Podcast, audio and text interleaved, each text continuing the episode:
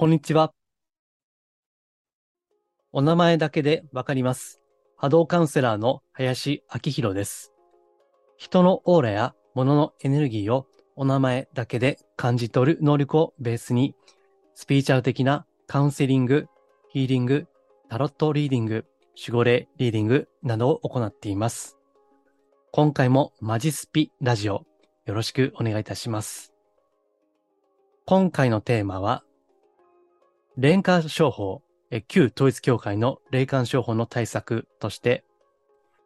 不幸や災難が連続した時こそ、運命が転換するチャンスであることを知ろう。ということで、前回、前々回から続いている霊感商法対策。今回は3回目ですね。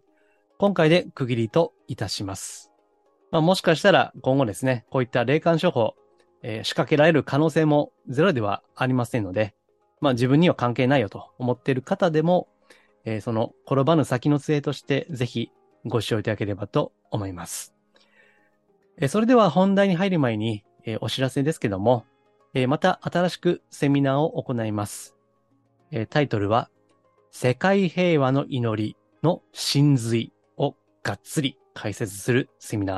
まあ、まだ仮のタイトルですけども、えーこれを10月22日土曜日13時から行います。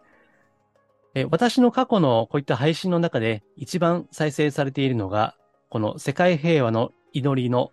概要ですね、簡単に述べたやつなんですね。意外なことに、この世界平和の祈りが一番 ご視聴いただいているということなんですが、えですので、これまで祈りについては過去セミナーを何回か行ってきましたけども、今回はがっつりこの世界平和の祈りについて説明をしようと思っています。え特定の宗教団体のものではありますが、私は特にどの宗教にも属していませんので、え自由な立場で、えその思想、信条関係なくですね、そのエッセンスの部分をぜひ、えー掴んでいただいて、こう、冷静ですね、えスピーチャリティ、その向上に役立てていただければと願っています。えまだメールマガジン先行募集です。現段階ではそうです。ので、ご興味あれば、ぜひですね、メールマガジン無料でご登録いただけますので、ご登録いただければ幸いです。はい。えーそれでは今回の本題ですね。不幸や災難が連続した時こそ運命が転換するチャンスであることを知ろうというタイトルですね。えーこれはですね、あの、まず根本的な原則がありまして、これを先に言っときますと、不幸や災難は表に現れれば現れるほど、実は消えていっている。ということですね。感情のレベルでは、二度あることは三度あるっていうのがありますのでね。もし、不幸や災難が連続すると、また起こるんじゃないかということで、そして、冒頭で言った霊感商法ですね。えーそのあなたの不幸は祖先の悪因縁やたたりによって起こっているんだ。だからあなたがその心を変えていかないと本当に運命を転換していかなければ今後もそれが立て続けに起こるだろうということで脅しをかけて多額の献金ですね。えーもう破産させるまで献金をさせるということですね。でそれが、まあ、昨今ニュースであるように、えー政治的な資金として流れたり、一部は、なんと、北朝鮮に流れているといったね、えーそういった報道もあります。まあそういった本当にこう、宗教だからね、その、いわゆる真理とか、あの世のこととかね、死後の世界とか、そういった話なのに、もろにドロドロの現実に、まあ、資金流用されているということですね。まあそういった金の流れがもう終わってるわけですよ。ですからね、えそこで献金したところで、え実は意味がないわけです。大切なことは繰り返しますが、不幸や災難は表に現れれば現れるほど、実は消えていっているということですね。えこれを踏まえれば、お前をどんどん今後ね、不幸なことが起きるぞって言われても、えこれが理論武装されていれば、その恐れというのは刺激はされにくいわけですね。はい。なんで、非常にシンプルなことですけども、え知っておいた方がいいかなと思います。で、これはあの、同じタイトルのブログも出しているんで、よければそれも読んでいただきたいんですが、まあ、音声だけでお聞きの方もいらっしゃるんでね、えー、改めて解説をしていきますと、まあ、例えば、こういったことを考えれば、ちょっと卑近な話なんですが、わかりやすいかなと思います。例えば、えー、あなたがお腹を壊すとかね、あるいはもうお酒飲みすぎたりして吐くと言ったことがあるとしますよね。えー、私もかつてお酒の会社営業マンでしたから よくね、え、酒たくさん飲んで吐いていた時期がありますけども、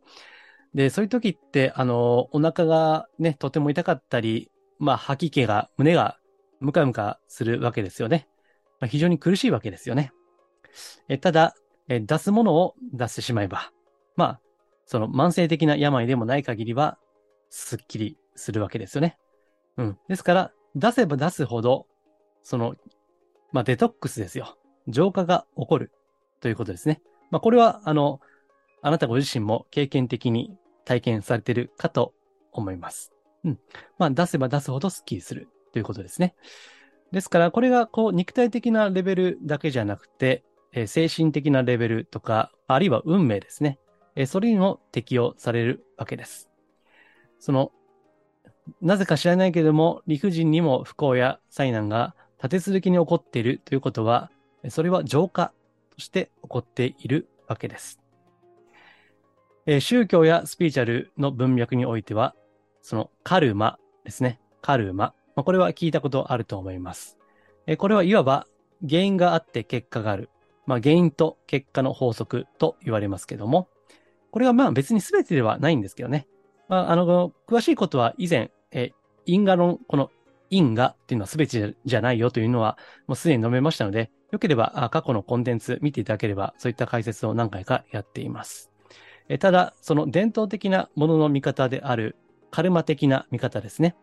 えそれをこう採用者としても、いわば、えこれはブログにはちょっと書いていませんけども、え借金返しですね。え魂の借金返しとして不幸や災難が起こっているとするならば、えそれが出れば出るほど借金というのは帳消しになっていると。えただ難しいのは借金がゼロになるまではそれが起こり続けるわけですから、現象的にはやっぱりこう不幸や災難ばっかりでね、そこで、まあ、恐れおののいてしまう。で、そこで霊感商法にもはまって、まあ、はめられてしまうということもあると思うんですけども、だから、まあ、こういったことは、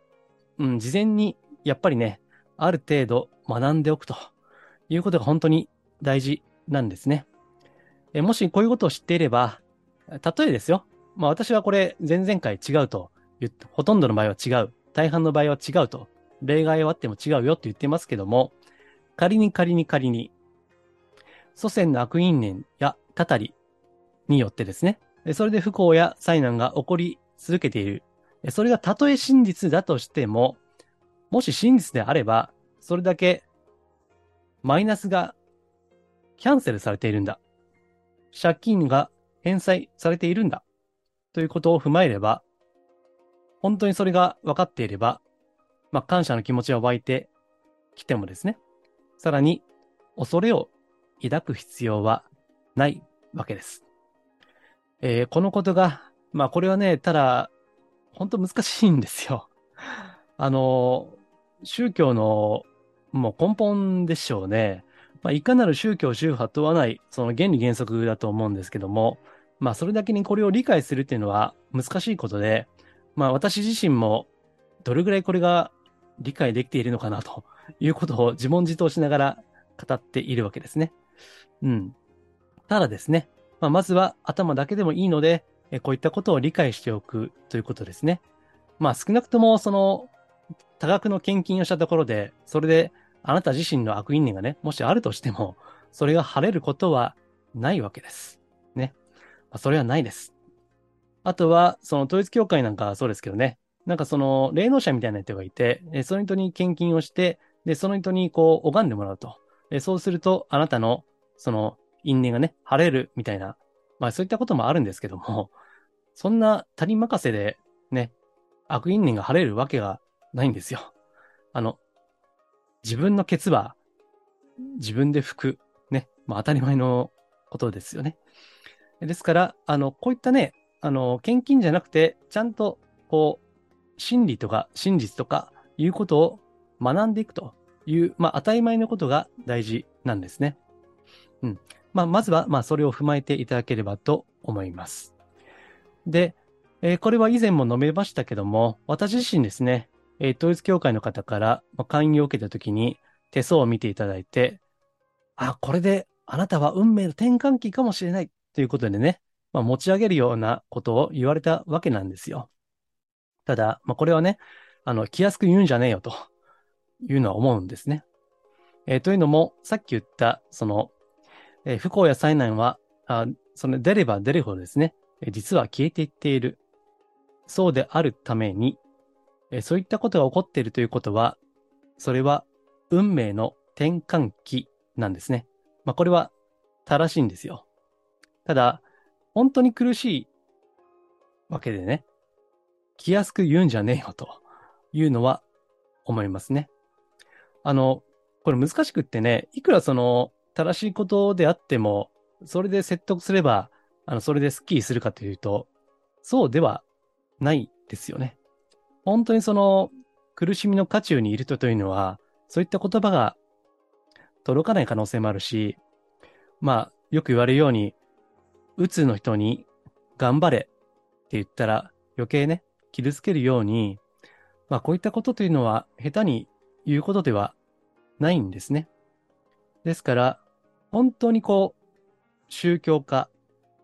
あるいはこう本当に宗教に帰依している、真摯に信仰している人であるなら、ただ黙ってその人の苦しみを受け止めて、心の中で、ああ、これでこの人は、この人の運命は、これから良くなっていくんだ。ということでね、心の中で、ひそやかに祈りを捧げるということですね。気安くね、それがあなたの運命の転換期ですよと。よかったですねと。まあ、よっぽどその腹が寝れてる人だったり、こういった宗教的なこう実相ですね。うん。まあ、実の姿ですね。それがある程度理解のある人だったらいいんですけども、ね、あの、こういった見解がない、学んだことがない人に対しては、やっぱり黙ってこう、受け止めるっていうのが、まあ宗教者としての一つの、うん、なんていうかな、マナーというか、礼儀というか、あり方というか、そういうことだと思うんですね。うん。で、ですから、あ運命の転換期っていうのは正しいんだけども、うん、つまり、どん底まで落ちたら、あとは株価みたいね、上がるしかないわけです。ですから、それをまず信じるということ。運命の転換期、まあ私もね、人、ご相談にをいただく立場ですから、まあそういった運命の転換期があるとすれば、そこで必要なのは、これから必ずこの方は良くなるというですね、その信念ですね。その人がその信念を抱けないのであれば、その宗教者だったり、あるいはその私だったらまあカウンセラーですけどね。相手がそれを信じる。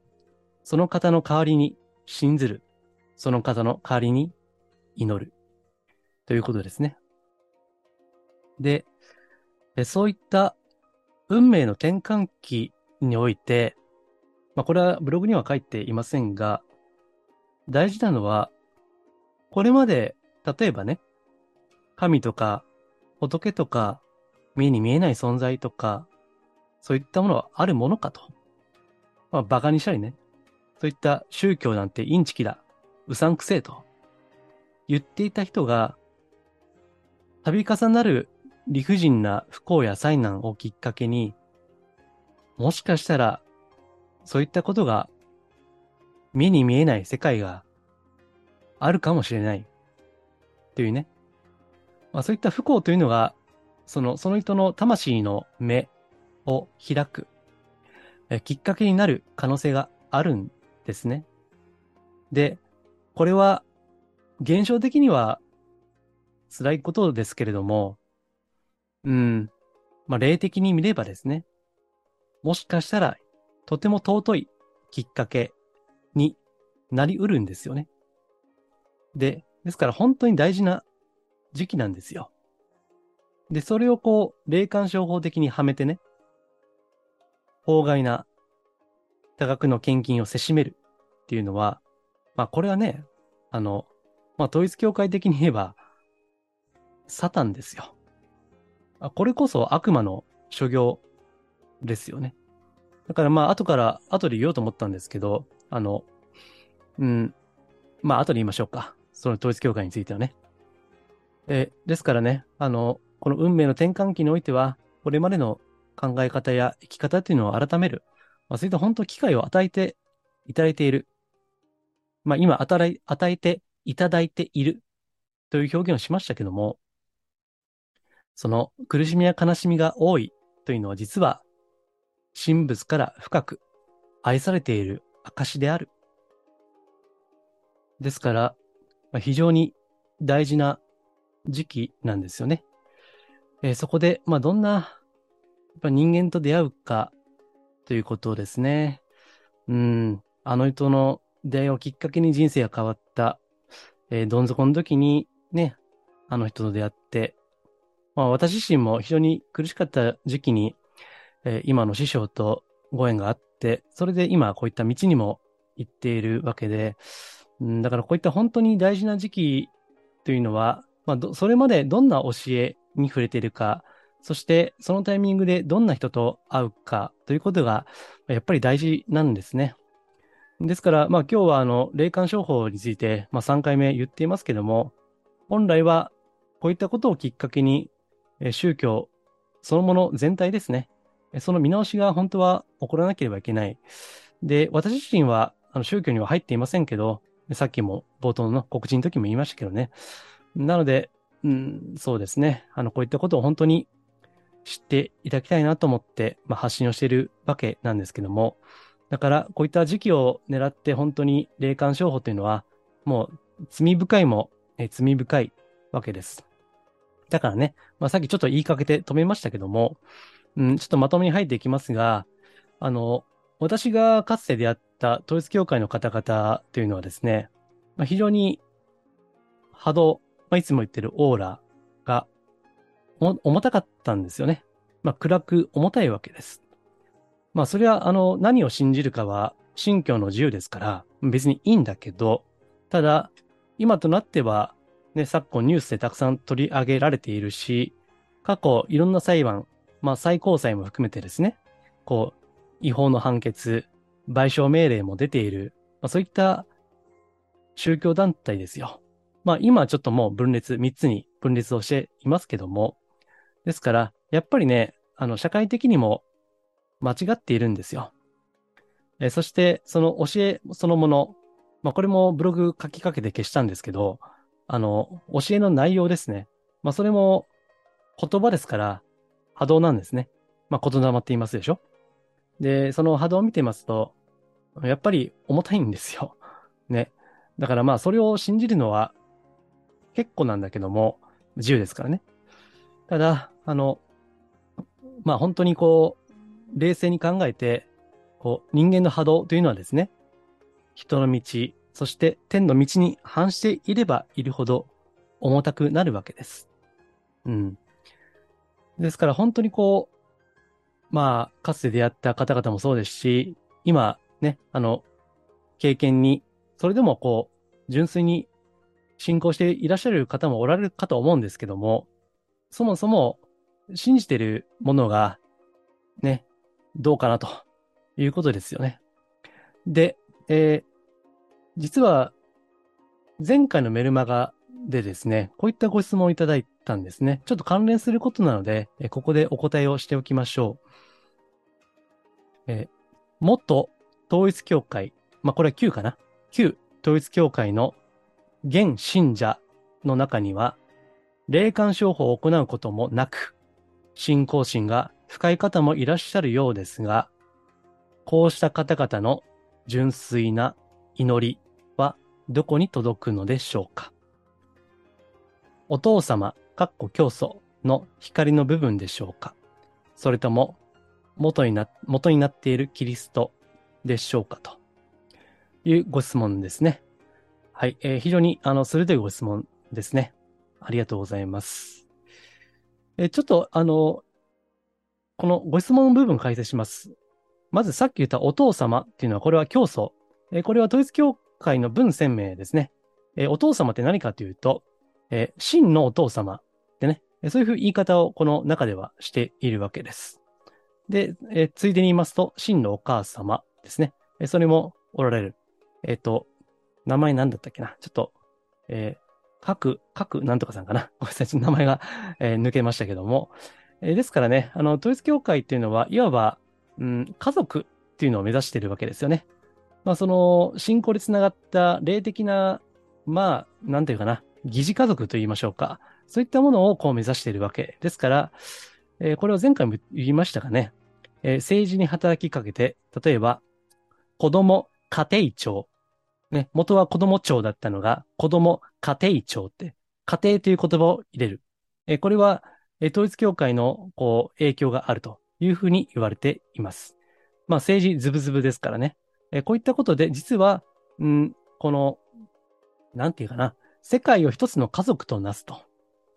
こう、こう真のお父様、お母様ですね。それを中心として家族を築こうっていう、これが教えの中心になっているわけですから、えここでお父様っていう質問の中の言葉が出てきているわけです。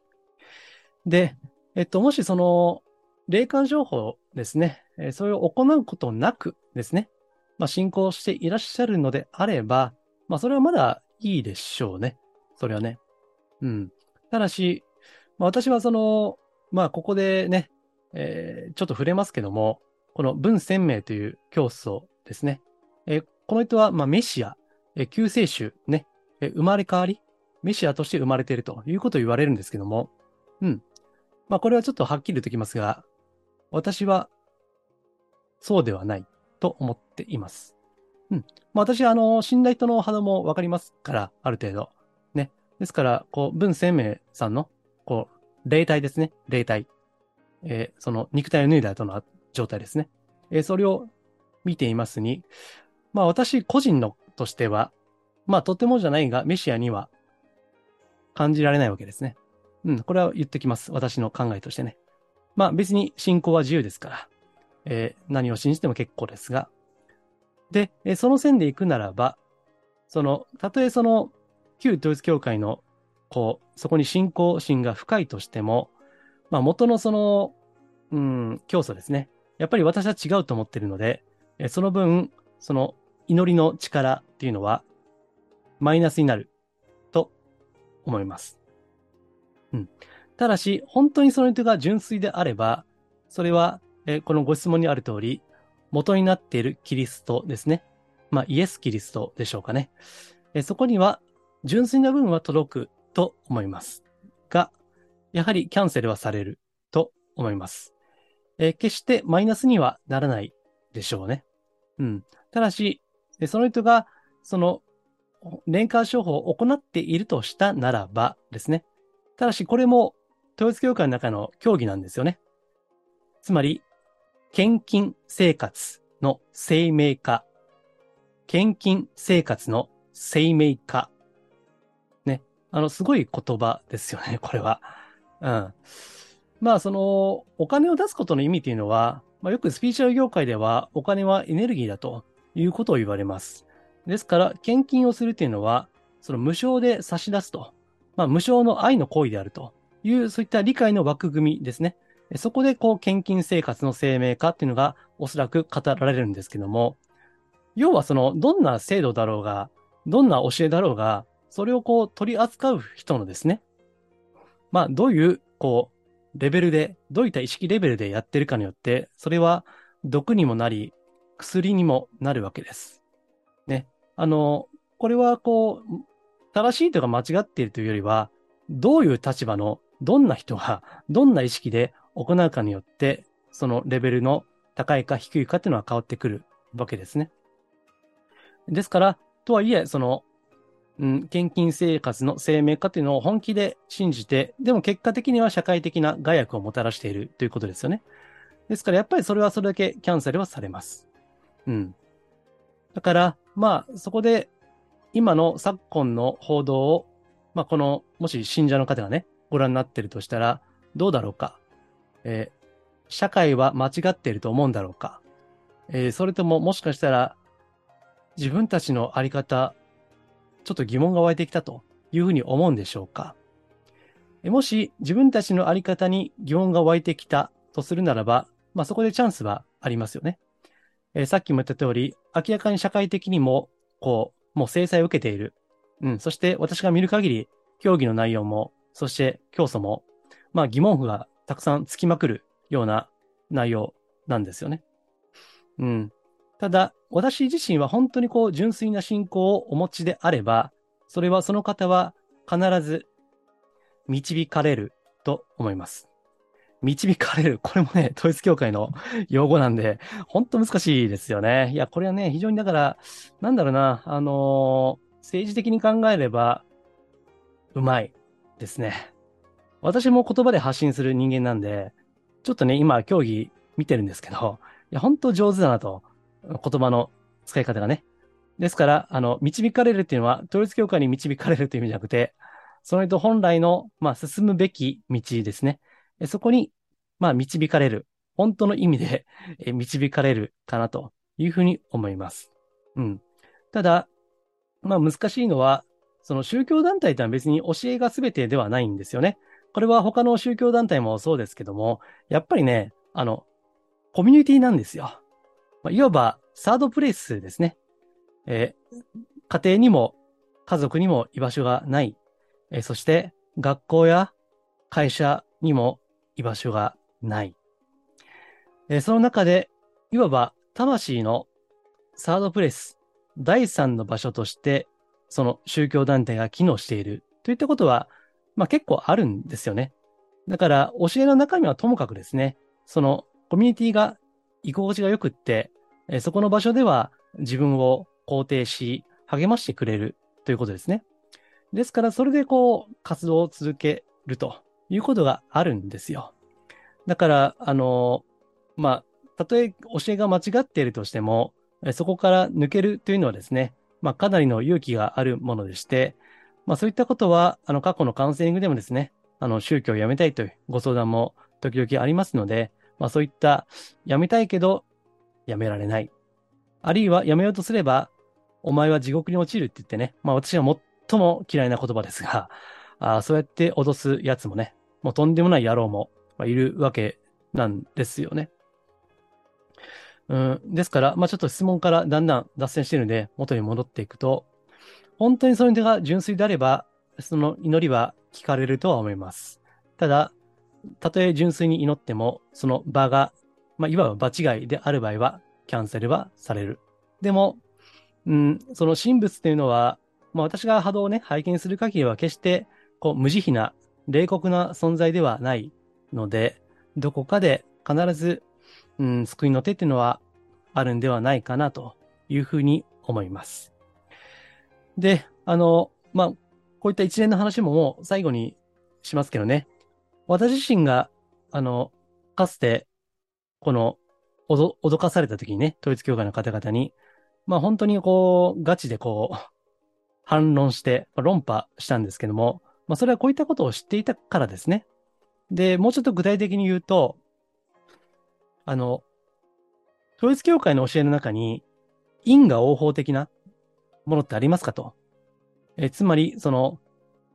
マイナスのことをやれば、マイナスな結果が生まれる。まあ、プラスのことをすれば、プラスの結果が生まれる。え、そういった教えはありますかと、まあ、聞いたんですね。え、そしたらそういったのはあるというふうに言ったわけです。え、じゃ、じゃあ、それを逆手にとって、その私がかつて脅かされた時に、その相手の方に言ったのは、今、あなたがやろうとしていることは、私を脅かしているんですよと。そのままと地獄に落ちる。お前の祖先にはサタンが取り付いてるって言って、脅してるんですよねと。脅かしてるんでしょと。それそうですよねって。で、これまず確認したわけですね。うん。そしたらまあ否定しなかったわけですよね。だって、これ何も知らないので怖いわけじゃないですか。ですから、今あなたは私に恐怖心を与えようとしているわけだから、まさにその神の道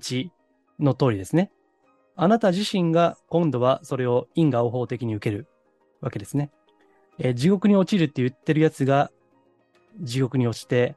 えー、サタンが取り付いていると言って人を脅かすやつが、本当はサタンが取り付いている。まあこれは波動を見てもそうですね。えー、サタンというのは、これはまあ、いわば悪魔的な、あるいは地味猛量的なものだとすれば、まあこれは波動の法則であるんですけども、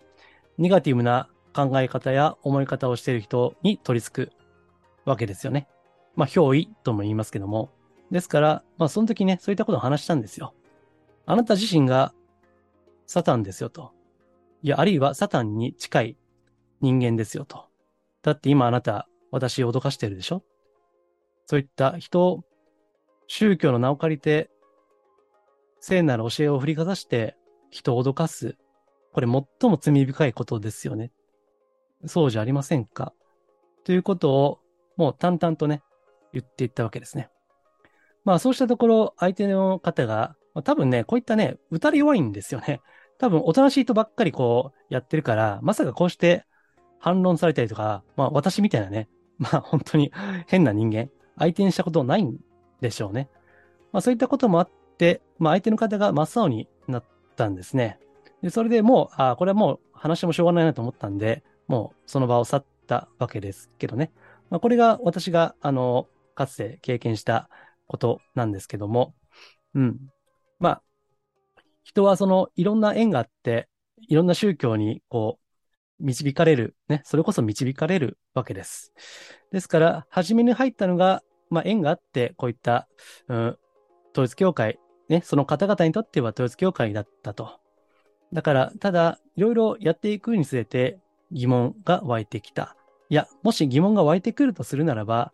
あそれはもう卒業の機会なんですね。まさにそれこそその方々にとっての運命の転換期なんですよね。で、今まさに報道も、まあちょっとね、これは加熱してる嫌いはあります。まあ加熱したするあまりですね、例の安倍さんの暗殺の真相がうやむやになってしまうっていうね、ことはありますけども、まあとはいえ、こういった昨今の報道から疑問を感じてね、でそこで何か見直しが起こるとするならば、それが本当にこう、うん、運命の転換期であり、まあ、神仏の導きとも思うんですね。たとえ間違った教えであろうが、その全てが間違っているわけではないんですね。えー、仮にも、それが、統一教会の場合は、聖書に、まあもちろんね、聖書に書いていない異端的な部分もありますけども、もしも聖書に基づいているのであれば、そこには幾ばくかのやっぱ真理はあるわけですよね。ですから、それをきっかけに、こう、信仰のスタートとなることもあるわけです。まあですからね、私としては、なんだろうな、そのかつて私をこう脅かした方々が、心の底から、こう、うん、腐ってるとは思わないんですよね。その方々もおそらくは人生の苦悩を抱え、まあ、人間関係、まあ、家庭とか家族、職場、友人とかね、学校とか、孤独感を感じて、ね、もう、生きる虚しさを感じ、自分には場所がない。で、そういって縁があって入ったのがこの団体だったかもしれない。まあ、それはそれで良かったですね。それで、うん、生きる意味を見出して、虚しさがから解放されて、まあそれも良かったかもしれない。まあただ、物事には段階があるわけですよね。ですから、うん、あのー、大切なのはね、え、なんかサタンがどうのこうのじゃないんですよ。これはスピーチャーでも宗教もそうですけど、誰の心の中にもサタンはあるわけですね。誰の心の中にもエゴがあるわけです。ですから、本当に大事なことは、お前はサタンがついてるとか、私は大丈夫とかね、そういった、うん、二項対立のようなことではなくて、自分の心の中にもサタンがある。それを静かに見つめていくということをですね、その勇気を与えてくれるのが本来は信仰であり、そして、真のスピーチャル、いつも言ってるマジスピではないかなというふうに思うわけです。うん。え、ですから、あの、思想、心情は違えど、私たちはこうして生きていく中で、なぜかわからないが、この地球に生まれて、そして何かを死ぬまではね、まあ、学んでいく存在なんですよね。まあ、学びをやめると途端に波動は重たくなる。これはね、本当によく見てて思うんですけども。ですから、まあ、何か学んでいくということが一つの、まあ、使命なんだろうなというふうに思うわけです。まあ、たまたまそれがね、あの、うん、高い宗教団体と、そして、まあ、社会問題になるぐらいの宗教団体といろいろあると思いますが、もし間違ったなと思うんであれば、勇気を持って、こう外に出てみるということですね。まあ、あの、まあ私はね、あの、小さく千葉の片隅でやってる人間ではありますけども、もしまあこういったブログとか音声とか、もしもまあお聞きいただいてるのであれば、なんかね、まあ、ご参考にしてほしいなと、まあちょっと偉そうですけどね、まあそういうことも思います。はい。えー、ではちょっと、あの、話すときりがありませんので、えー、今回はこれぐらいにしておきましょうか。えー、まず、まあ、祖先の悪因縁とか、たたりは、本当に超例外を除いては起こり得ない。えー、そういったことはないということを、まあ、これを初回で、えー、述べましたね。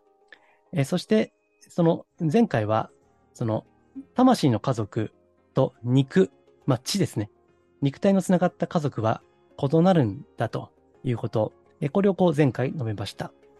えそして、え今回は、え不幸や災難が連続して起こったときは、むしろ運命は転換期なんであるということですね。まあ、こういったことを、こう、ある程度理解しておけば、少なくとも祖先の悪因縁とか、たたりがというね、そういった脅し、まあ、これは、あの、実はスピーチャル業界でもあります。